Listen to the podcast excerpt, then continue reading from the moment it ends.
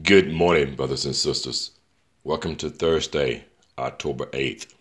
Let me send a happy birthday shout out to my grandson, Carson Pierre Amy. Happy seventh birthday to you. Now we wrap up our discussion for this week as it pertains to the work of the church. You know, there are some works that we do in the church that's pretty pleasing, it's not as stressful you can move through it with love and adoration for what God has given you to do. There's great joy in doing it. There's no opposition to what you're doing. But there are some times and there are some moments where God gives us a great task. Nehemiah was working for the king and was a servant, and some of his homeboys, if you will, had come to visit him and told him about home and that the, the gates um, Jerusalem had been ruined by the enemies, had been destroyed, and they need to be rebuilt. And the Bible says that Nehemiah had never looked sad in front of the king, and so he asked him what was wrong with him, and he told him about the condition of his home, and asked for permission uh, to return home. And, and today I'm looking at the easy to read version of the Bible. Uh, I've never seen this one before, but it's pretty good. Gives you good English. Uh, the king says, uh, uh what do you want me to do?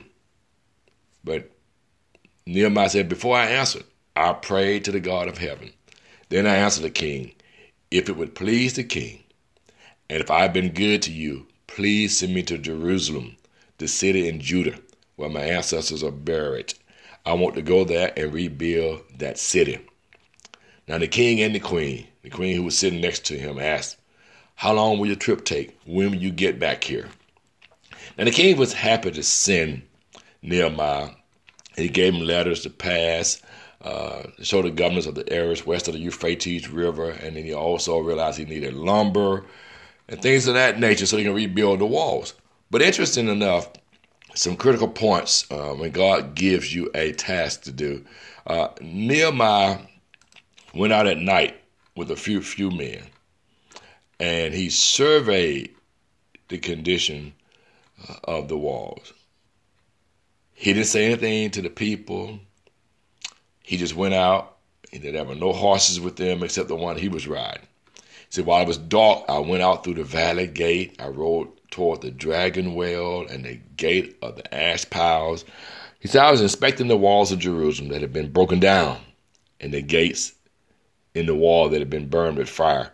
So when he completed when he completed his assessment. And so before you do work for the Lord, sometimes you need to take an assessment of what needs to be done. And and most time, I would say all the time, really, assess what God has told you to do, what God has called you to do. And so he told his people, you can see the trouble we have. Jerusalem is a pile of ruins, and its gates have been burned with fire. And he says, Come, let's rebuild the wall of Jerusalem. Then we will not be ashamed anymore. Of course, there are enemies uh, heard about this, and Sanballat, Tobiah, they all laughed and thought it was impossible to rebuild this wall. And they said a fox can stand on the wall and it'll fall down. But again, Nehemiah said, The God of heaven will help us succeed. We are God's servants, and we will rebuild this city. Listen, brothers and sisters, when we're given a great work from the Lord, you should expect opposition. You should expect people to try to stop you, but we don't stop because God is on our side. He reminded his people that God was with them and God is with them. And he reminded God of his promise that if, if God's people turned from him, he would scatter them, but they came back, he would receive them. And so they were coming back, and he even prayed a prayer of repentance and sorrowfulness for his sins and his people's sin. So God heard his prayer. And God protected them and allowed them to rebuild the wall in record time because God was with them. So we have simple work. Sometimes we have great tasks that God gives us, but we must be willing to do the work that God has given us in front of enemies, in spite of enemies, because no weapon formed against God's children will prosper. And so Nehemiah and the men, and so they rebuilt the wall because they had a mind to work? Are you willing to work for the Lord? Do what God has called you to do. God bless you and may God keep you is our prayer. We look forward to Friday Financial Tip.